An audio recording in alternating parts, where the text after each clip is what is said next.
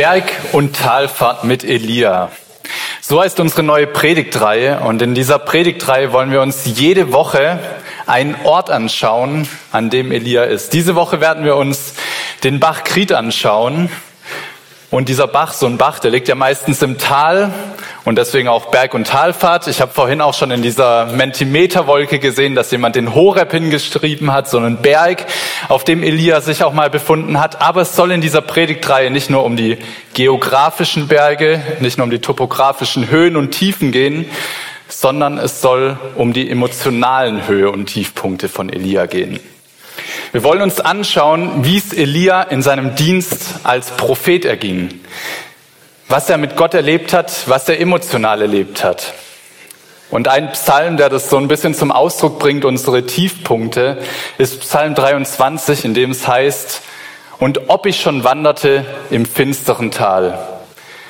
Da wollen wir bei Elia dran sein, in seinen finsteren Tälern, in denen dann er vielleicht auch mit den Worten Davids gebetet hat, ich hebe meine Augen auf zu den Bergen. Woher kommt mir Hilfe? Wenn man in so einem Tal ist, dann sehnt man sich in so einem Tal, in dem man nicht so weit sehen kann, in dem alles eingeengt ist, da sehnt man sich nach den Bergen, nach den Höhepunkten im Leben. Auf so einem Berg, da hat man ja eine weite Sicht. Das sieht man vielleicht auch dann in die Zukunft und weiß, was auf einen zukommt. Und im Tal ist alles so eng und bedrückend. Und da wollen wir mit Elia reingehen. Und bevor wir jetzt in dieses Tal, an diesen Bach Krit hinabgehen, will ich mit euch nochmal auf diesen Berg hinaufgehen, den Annette gerade schon gezeigt hat und uns genannt hat. Diesen Berg, an dem Jesus ist mit seinen drei Jüngern und an dem auf einmal auf mysteriöse, übernatürliche und wundersame Weise Elia und Mose erscheinen. Und dieses Mysteriöse, dieses Übernatürliche, das ist etwas, was zu Elia dazugehört. Das werden wir gleich sehen, wenn wir uns den ersten Vers anschauen in der Bibel, in der Elia das erste Mal erwähnt wird. In diesem ersten Vers heißt es, Elia aus Tischbe in Gilead sagte zu Ahab, so wahr Jahwe, der Gott Israels lebt, in dessen Dienst ich stehe, in den nächsten Jahren wird es weder Tau noch Regen geben, bis ich es sage. So, ich habe gesagt, Elia ist jemand, der mysteriöses, der übernatürliches. Und das Übernatürliche sehen wir hier vielleicht direkt auf den ersten Blick. Es ist übernatürlich, wenn eine jahrelange Trockenheit kommen soll. In Deutschland ist es übernatürlich, wenn es mal über mehrere Jahre hinweg nicht regnet. Und in Israel auch. Israel hat zwar ein paar Wüstenteile, aber in dem Punkt, in dem Landschaftsgebiet, in dem Elia gelebt hat, da hat es normalerweise geregnet, zumindest in den Wintermonaten. Und so ist es was Übernatürliches, wenn es nicht mehr regnet. Und jetzt habe ich noch gesagt, dass Elia auch irgendwie was Mysteriöses an sich hat. Und das hier ist die erste Stelle, an der Elia erwähnt wird. Und jetzt könnt ihr mal überlegen, wisst ihr von Elia, wer seine Eltern sind? Wisst ihr von Elia, wie er von Gott berufen wurde? Wisst ihr, wie er aufgewachsen ist? Von anderen Personen aus der Bibel kennen wir das, von Mose, von Jesus, die auf dem Berg waren, aber von Elia wissen wir sehr wenig. Das ist die erste Stelle, an der er vorkommt. Und wenn wir uns auch anschauen, wie viel Stellen, wie viel Fläche in der Bibel der so einnimmt, im Vergleich zu einem Mose, der fünf Bücher hat, oder zu einem Jesus, der vier Evangelien hat, Elia hat nur so ein paar kleine Kapitel, in denen er vorkommt. Und so haben wir hier diesen Vers und wissen nicht mehr von Elia, als dass er aus Tischbe in Gilead kommt und dass er diese übernatürliche Katastrophe, diese Trockenheit ankündigt. Und wenn wir in der Bibel von einer Katastrophe hören, die von Gott kommt, dann wissen wir, da hat jemand Mist gebaut. Gott ist kein Gott, der uns quälen will, der uns einfach Katastrophen schickt, weil es ihm Spaß macht, sondern Gott ist ein Gott, der will, dass es uns gut geht. Aber wenn es manchmal doch so kommt, dass Gott eine Trockenheit ankündigt oder eine andere Katastrophe, dann ist da jemand schuld dran meistens. Und die Schuld in diesem Fall hat Ahab. Ahab ist der König von Israel, der König vom Nordreich von Israel, das sich von Juda abgespalten hat. Und Ahab wenn man sich den mal so anschaut, was der so gemacht hat, könnte man eigentlich meinen, der ist ein ziemlich guter König. Der hat Frieden geschlossen mit den Völkern ringsumher. Der hat Bünde geschlossen. Der wollte keine Kriege mehr für Israel. Der ist sogar so weit gegangen, dass er die Königstochter von den Phöniziern geheiratet hat. Die hieß Isabel. Phönizien liegt so im Nordwesten von Israel. Und mit ihr ist eine Ehe eingegangen, auch um diese Stabilität zwischen diesen beiden Ländern, zwischen Phönizien und Israel zu wahren. Also hört sich doch erstmal ziemlich positiv an. Aber diese Isabel, die ist unglücklich in diesem Land, die ist unglücklich in Israel, weil sie da ihre Familie nicht hat, weil sie da nicht zu Hause ist. Und so bittet sie ihren Mann, ihren Ahab darum, dass sie doch andere Götter anbeten können. Sie bittet ihren Mann und sagt, lieber Ahab, da wo ich herkomme, aus Phönizien, da haben wir große Götter, da haben wir Baal, da haben wir Aschera. Baal ist ein Wettergott, der hat die Macht über das Wetter. Und der Ahab, von seinen Vätern geprägt, war schon auf dem Weg weg von Jahwe, hat schon andere Statuen aufgebaut, hat nicht mehr das Heiligtum in Israel, den Tempel dort ange ist nicht mehr dahin gegangen. Und Ahab hat gesagt, ja natürlich können wir deine Götter anbeten, Baal und Aschera. Und so haben sie den Statuen und Tempel und Altäre gebaut. Und so hat sich Ahab abgewandt von Gott, von Jahwe. Und das ist der Grund, warum Gott eine Trockenheit schickt. Und jetzt habe ich gerade schon erwähnt, dass dieser Baal ein Wettergott ist.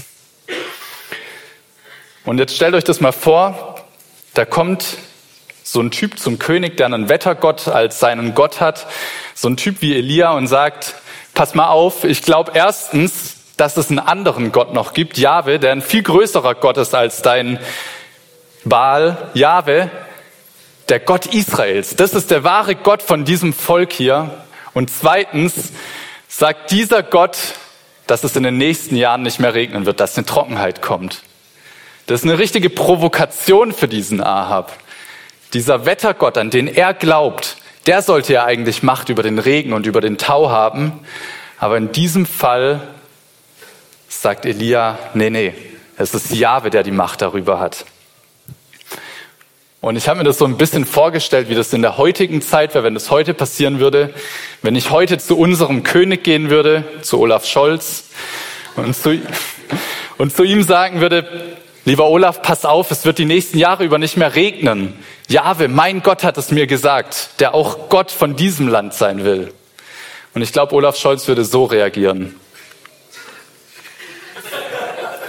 Er würde so ein bisschen verdutzt gucken. Ja, hä? Und, und wer bist du? Und wer ist dieser Jahwe? Ich glaube gar nicht an Gott. Ich glaube an die Wissenschaft. Ich glaube an die Leute, ich glaube an die Leute, die mir erklären können, wie das Wetter entsteht. Ich glaube nicht an deinen Gott. Und nochmal, wer bist du eigentlich? Und ich könnte mir vorstellen, dass es so Ahab auch ging. Wie gesagt, wir wissen nicht, was Elia vorher gemacht hat. Ob er vorher schon ein Prophet war oder ob das seine erste Berufung ist. Und ich könnte mir vorstellen, dass Ahab ihn noch gar nicht kannte. Dass Elia zu Ahab hingegangen ist und Ahab dann so wie Olaf Scholz geguckt hat. Dass Er so geguckt hat, hä? Und wer bist du? Und ich glaube übrigens an einen anderen Gott. Ich glaube an Baal. Der ist der wahre Wettergott. Der hat die Macht über den Regen und über den Tau und über Trockenheit und über Sonne. Und so hat Ahab nicht eingesehen, was er hier hätte tun sollen. Und ich glaube, was er hätte tun sollen in dieser Situation, in der Elia zu ihm kommt, ist auf die Knie zu gehen und zu Elia zu sagen, du hast recht, ich bin abgekommen von diesen Wegen. Du hast recht, ich erinnere mich dran, da ist Jahwe, der ist eigentlich der Gott Israels. Sag mir, was ich tun muss, damit diese Trockenheit nicht über uns hereinbricht. Und ich glaube, hätte er das gemacht, dann hätte Jahwe diese große Strafe, diese Trockenheit nicht geschickt. Denn wir wissen von David, der 200 Jahre ungefähr vorher gelebt hat, und auch Ahab hätte von David wissen können, dass Gott ein Gott ist, der vergibt. David hat in einem Psalm geschrieben, denn du, mein Herr, bist gut und bereit zu vergeben. Deine Güte kommt zu allen, die zu dir rufen. Ich glaube, wenn Ahab an dieser Stelle umgekehrt wäre, wenn er sich an seine königlichen, an seinen königlichen Vorgänger erinnert hätte, dann wäre diese Strafe, diese Trockenheit vielleicht nicht über Israel gekommen. Aber es passiert anders. Er schickt Elia vielleicht weg oder ignoriert ihn und tatsächlich diese Trockenheit kommt. Aber das Gute ist, Elia hat ja einen mächtigen Gott und Elia hat einen Gott, der ihn versorgt. Und jetzt begeben wir uns zum Bach Krit, denn Gott sagt zu Elia, geh hinüber ins Ostjordanland und versteck dich am Bach Krit. Ich habe den Raben befohlen, dich dort mit Nahrung zu versorgen und aus dem Bach kannst du trinken. Elia hat's gut. Elia hat hier die Raben, die ihm jeden Morgen und jeden Abend Fleisch bringen. Elia hat den Bach, aus dem er trinken kann. Elia geht's doch eigentlich super. Gott hat ihm gesagt, er soll sich verstecken und Elia ist versorgt. Elia muss keine Sorgen haben. Und er geht hinab zu diesem Bach, in dieses Tal, wo dieser Bach irgendwo ist. Und vielleicht geht es ihm tatsächlich die ersten Tage ganz gut. Aber ich glaube, dass Elia an diesem Bach, an diesem Ort, wo er sich verstecken muss, auch Negatives erlebt hat. Ich glaube, dass das eine ziemlich schlimme Situation für ihn war. Das ist ihm wahrscheinlich erst im Laufe der Zeit bewusst geworden. Ich glaube, Elia hatte in dieser Situation Angst vor Ahab, weil ihm irgendwann bewusst wurde, Mist, was habe ich da eigentlich gesagt? Schauen wir es uns nochmal an. Er hat zu Ahab gesagt, es wird nicht mehr regnen, bis ich es sage. Dass der Regen wiederkommt, hängt davon ab, dass Elia wieder auftaucht, dass er aus seinem Versteck rauskommt und sagt, es regnet wieder. Israel, du bist von deinen schlechten Wegen umgekehrt, du betest Jahwe wieder an, es kann wieder regnen. Und jetzt stellt euch mal vor, wenn ihr der König seid, wenn ihr Ahab seid und ihr wisst, okay, da ist ein Mensch im Land und der kann machen, dass es wieder regnet. Wahrscheinlich die ersten zwei, drei Monate, wo es noch trocken war, hat es Ahab nicht gejuckt. Das kann in Israel immer vorkommen. Aber so nach vier Monaten, nach fünf Monaten, nach sechs Monaten, als es einfach nicht mehr regnet und auch kein Tau mehr da ist, da wird er irgendwann sich daran erinnert haben, dass da dieser Elia war und gesagt hat, es wird nicht mehr regnen, bis ich es sage. Und was würdet ihr an Ahabs Stelle tun? Ihr würdet natürlich eure Diener ausschicken, eure Gefolgsleute, dass die diesen Elia suchen. Und wenn ihr Elia hättet, dann würdet ihr ihn nicht mit einem Handkuss begrüßen. Und so hat es Ahab auch nicht gemacht. Wir erfahren an späterer Stelle, dass Ahab alle Propheten Jahwes, die er in die Hand bekommen konnte, auf Geheiß seiner Frau hinrichten ließ. Und ich glaube, dem Elia war das klar hier in seinem Versteck am Bachkriet, dass wenn er wieder auftaucht, dass ihm dann auch nichts Gutes blüht, dass der Ahab ihn nicht mit einem Handkuss empfängt, dass der Ahab sich nicht freut, ihn zu sehen. Ich glaube, Elia war ziemlich bewusst, dass er der Staatsfeind Nummer eins ist. Er ist derjenige, der schuld daran ist, dass eine Wirtschaftskrise über Israel ausbricht. Wo keine Ernte ist, da ist keine Lebensgrundlage. Die Wirtschaft bricht zusammen in Israel. Und deswegen sagt Gott ja auch zu ihm, er soll sich verstecken. Und jetzt überlegt euch mal, ihr versteckt euch an einem Bach und es kommt eine Trockenheit, aber in diesem Bach fließt noch Wasser. Da kommen ja wohl auch andere Leute drauf, dass wenn eine Trockenheit irgendwo ist, dass ich dann zu den Bächen und zu den Flüssen gehe und schaue, ob da noch Wasser fließt. Wenn es hier jetzt über mehrere Jahre hinweg nicht mehr regnen würde, dann würden wir wahrscheinlich zum Rhein oder zur Pfinz oder zur Alp gehen und das Wasser von da holen. Und so glaube ich auch, dass die Leute, dass das kein unbekannter Bach war, an dem Elia da war. Er hat ja einen Namen, das heißt, irgendjemand musste mal einen Namen gegeben haben. Und ich glaube, die Leute sind auch zu diesem Bach gegangen, um sich da Wasser zu holen. Und jetzt können wir uns vorstellen, dass Elia sich da ja verstecken verstecken muss. Die Leute dürfen ihn nicht finden. Wenn die Leute ihn finden, dann werden die Elias, äh, Ahab sagen, hier ist der Elia, hier hast du ihn, hier hast du unseren Staatsfeind. Und wahrscheinlich hat sich Elia da irgendwo in einer Höhle verkrümelt und versteckt und konnte nur nachts raus. Und auch wenn er nachts rausgegangen ist, hatte er Angst. Er konnte keine großen Spaziergänge unternehmen, konnte kein Feuer machen, das wäre ja aufgefallen. Und er musste sich da verstecken und hatte Angst vor Ahab. Und ich glaube, das ist aber nicht das Einzige, was in dieser Situation schlimm für ihn war. Da kommt noch was anderes dazu. Wenn man sich versteckt, dann trifft man ja auch keine anderen Leute. Wenn ich mich verstecke, wenn ich Verstecken spiele als Kind, dann will ich ja gerade, dass ich alleine bin an diesem Versteck, wo ich bin. Aber das kann auch, wenn es über längere Zeit hinweg geht, ziemlich schwierig sein. Ich weiß nicht, wie es euch ging, ob ihr während Corona mal in der Quarantäne wart, ob ihr euch isolieren musstet. Ich hatte im Februar zuletzt Corona und habe richtig gemerkt, wie es mir von Tag zu Tag, den ich alleine war, wirklich psychisch immer schlechter ging. Ich war danach in einem richtigen Loch und musste da erstmal wieder rauskommen. Und ich hatte ja noch Zeit und Medien und andere Dinge, um mir irgendwie die Zeit zu vertreiben. Mir wurde ja nicht langweilig. Ich konnte Serien schauen, ich konnte Bücher lesen, ich konnte sogar andere Leute anrufen oder zoomen. Diese Möglichkeiten, die waren Elia natürlich verwehrt. Und deswegen glaube ich, dass Elia hier ziemlich einsam war. Er hatte Angst vor Ahab, er war einsam und jetzt schauen wir uns nochmal an, wo dieser Bach genau liegt. Nämlich da kommt noch was Drittes, was für ihn wahrscheinlich auch belastend war. Wir haben hier in diesem Haussymbol, das ist ungefähr da, wo Samaria liegt, wo die Hauptstadt von Nordisrael war, unten dieses Tempelsymbol, wo Jerusalem war. Und von da aus ist Elia über den Jordan gegangen zu diesem Bach. Wir wissen nicht ganz genau, wo er ist, aber ungefähr da, wo diese Fische sind, wird dieser Bach vermutet. Und jetzt eine Sache wissen wir von Elia. Er kommt aus Tischbe. Und jetzt zeige ich euch, wo diese Stadt liegt. Hier. Die liegt auf diesem Berg, an dessen Fuß dieser Bach Krit ist, an dem wir uns befinden. Und das ist, sind ungefähr 30 oder 40 Kilometer entfernt. Von dem Ort, an dem Elia sich versteckt. Ein Tagesmarsch entfernt von dem Ort, an dem er Angst hat, an dem er einsam ist, sind seine Familie, sind seine Freunde, und ich stelle mir das ziemlich schwierig vor, da zu sein mit diesem Wissen, oh, ich müsste nur diesen Berg hochlaufen, einen Tag lang, und ich hätte endlich meine Freunde wieder. Ich wäre nicht mehr einsam. Und so glaube ich, dass die dritte Sache, die Ahab, äh, Elia in dieser Situation belastet hat, das Heimweh war. Und jetzt können wir uns mal überlegen, in dieser schlimmen Situation, okay, er hat noch einen Grund zur Dankbarkeit, er wird versorgt von Gott, er hat die Raben, die ihm Fleisch bringen, er hat den Bach, aus dem er Wasser bekommt, aber in dieser schlimmen Situation, in der er trotzdem war, hat er bestimmt auch einen Ausweg gehabt, einen idealen Ausweg in seinem Kopf. Wenn es einfach wieder anfangen würde zu regnen, muss er sich gesagt haben. Gott, wenn du einfach wieder Regen schenken würdest, dann könnte ich raus aus meinem Versteck, dann würde mich Ahab nicht mehr suchen, dann könnte ich wieder zu meinen Freunden gehen, dann wäre ich nicht mehr einsam, ich könnte meine Familie wiedersehen.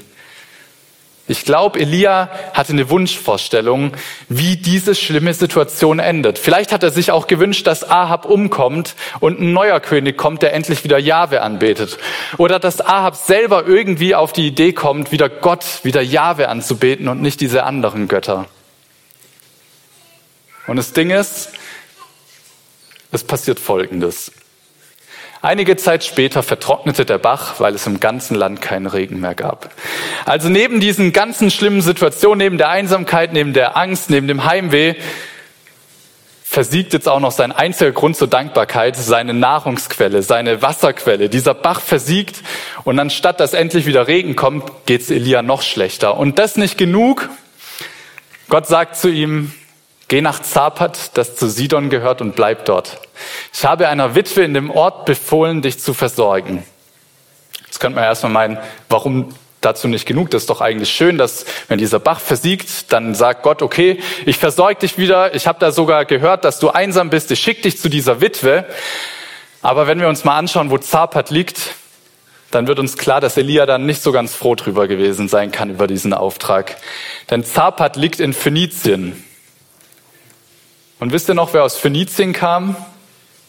Isabel, die Frau von, ah die Frau von Ahab, die, die diese fremden Götter mitgebracht hat, die Baal und Aschera anbetet. Und genau aus diesem Land, wo auch diese Götter verehrt werden, genau in dieses Land soll Elia jetzt gehen, mitten in sein Feind, in das Feindesgebiet, mitten zu den, zu dem Volk, das andere Götter anbetet. Und diese Witwe, die hat bestimmt auch nicht Jahwe angebetet. Die war bestimmt auch eine Frau, die erstmal nichts von Elia wissen wollte.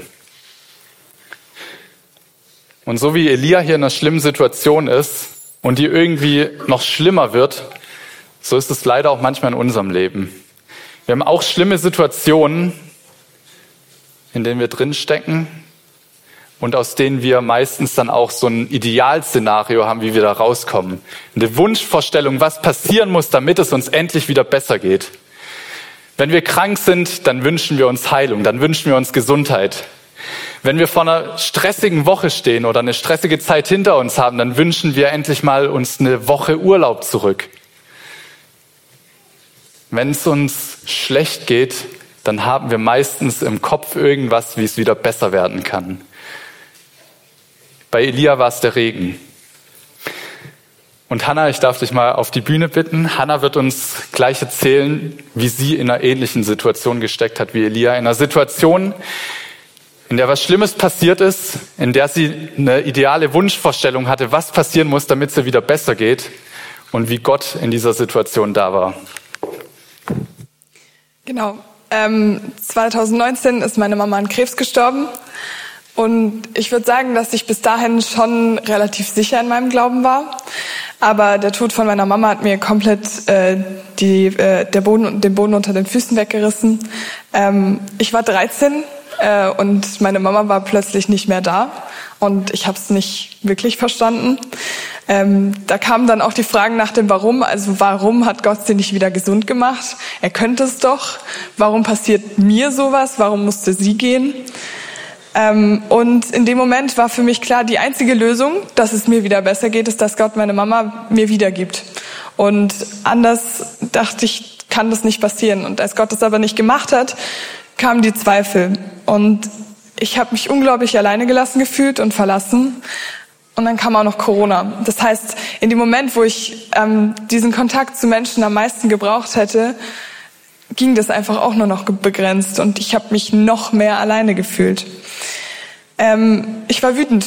Ich war wütend auf die Situation, ich war wütend auf Gott und ich habe es einfach überhaupt nicht kapiert, wieso mir das jetzt passiert. Und jeder, mit dem ich so geredet habe, oder viele, mit denen ich geredet habe, mir gesagt, hey, Gott hat einen Plan, Gott hat einen Weg für dich und legst in seine Hand. Aber wie soll denn bitte der Tod von meiner Mama in irgendeinen Plan gehören?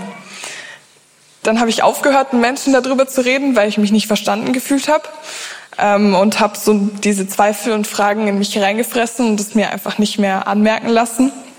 Das ging so weit, bis ich mit einer sehr guten Freundin da mal drüber geredet hatte. Und ähm, ich war nicht darauf vorbereitet, dass ich mit ihr jetzt über den Tod meiner Mama reden muss und habe dann geweint.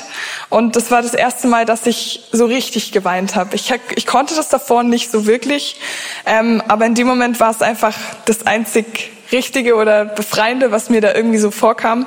Und sie hat mich in den Arm genommen. Und in dem Moment habe ich gemerkt, hey, ich bin nicht alleine. Gott hat mich nicht alleine gelassen. Er, da sind Menschen, ähm, die bei mir sind. Und in den vergangenen Jahren habe ich immer mehr erkennen dürfen, dass er mich nicht allein lässt. Dass er mir Menschen zur Seite stellt, die mich begleiten, die mich begleitet haben und mich auch immer begleiten werden.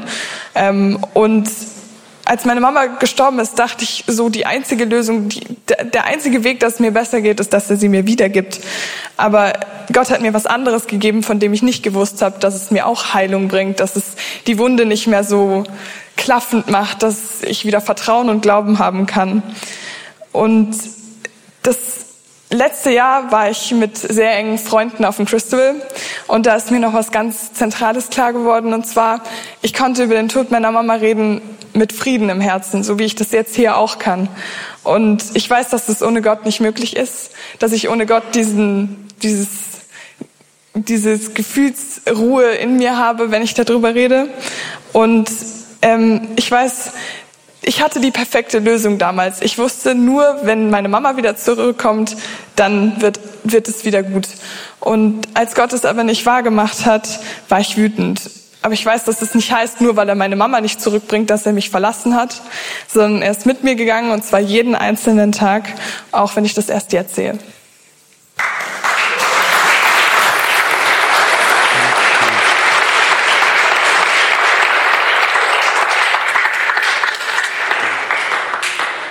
Ja, Hannah hat was ähnliches wie Elia durchgemacht.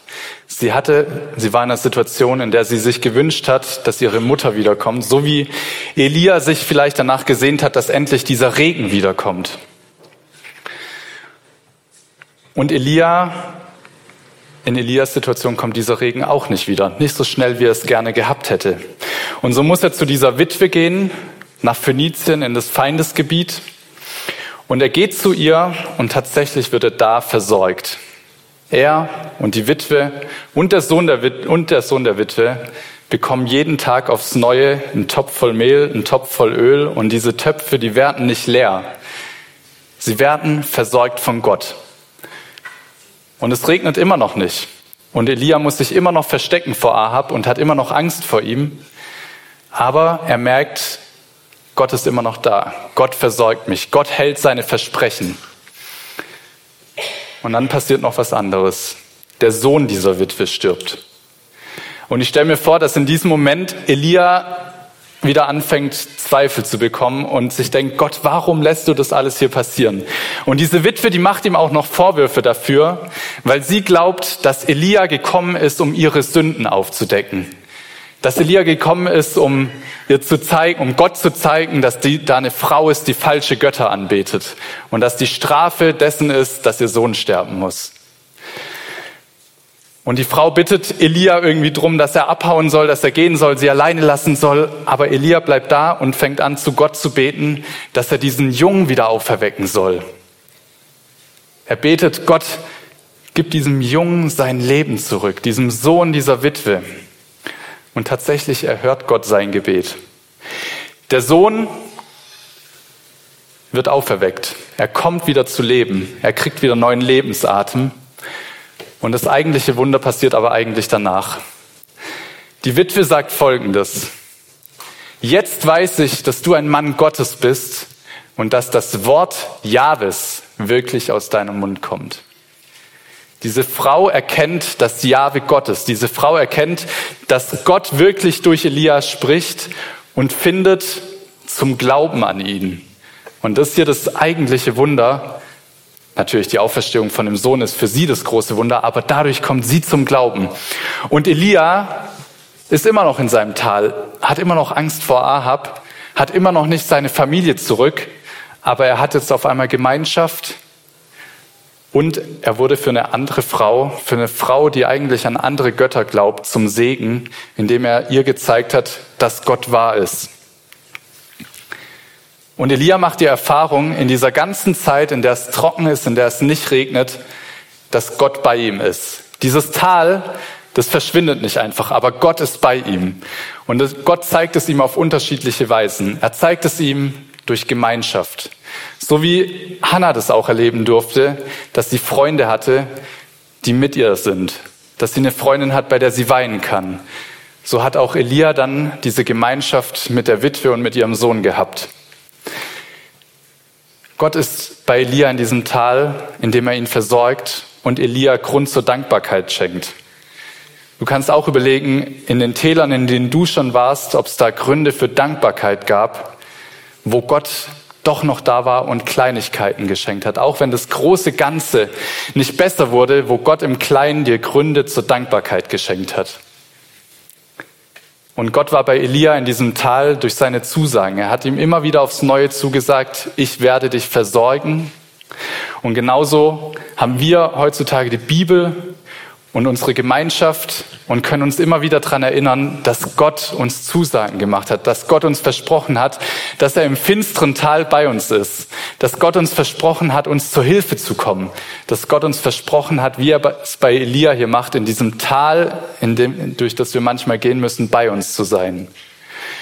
Und eine vierte Sache, die Elia durch dieses Tal getragen hat, da bin ich mir sicher, ist Gebet.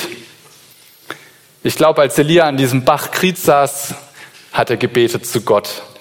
Ich glaube, als Elia bei der Witwe war, hat er gebetet zu Gott. Dieses Gebet hat der Witwe den Sohn wiedergebracht. Und dieses Gebet hilft auch in diesen, durch diese Täler hindurch. Und ich möchte mit dem Gebet oder mit einem Teil von dem Gebet, mit dem ich vorhin die Predigt angefangen habe, die Predigt auch beenden. Mit dem Gebet aus dem Psalm 23, wo es heißt, und ob ich schon wanderte im finsteren Tal, fürchte ich kein Unglück, denn du, mein Gott, bist bei mir. Amen.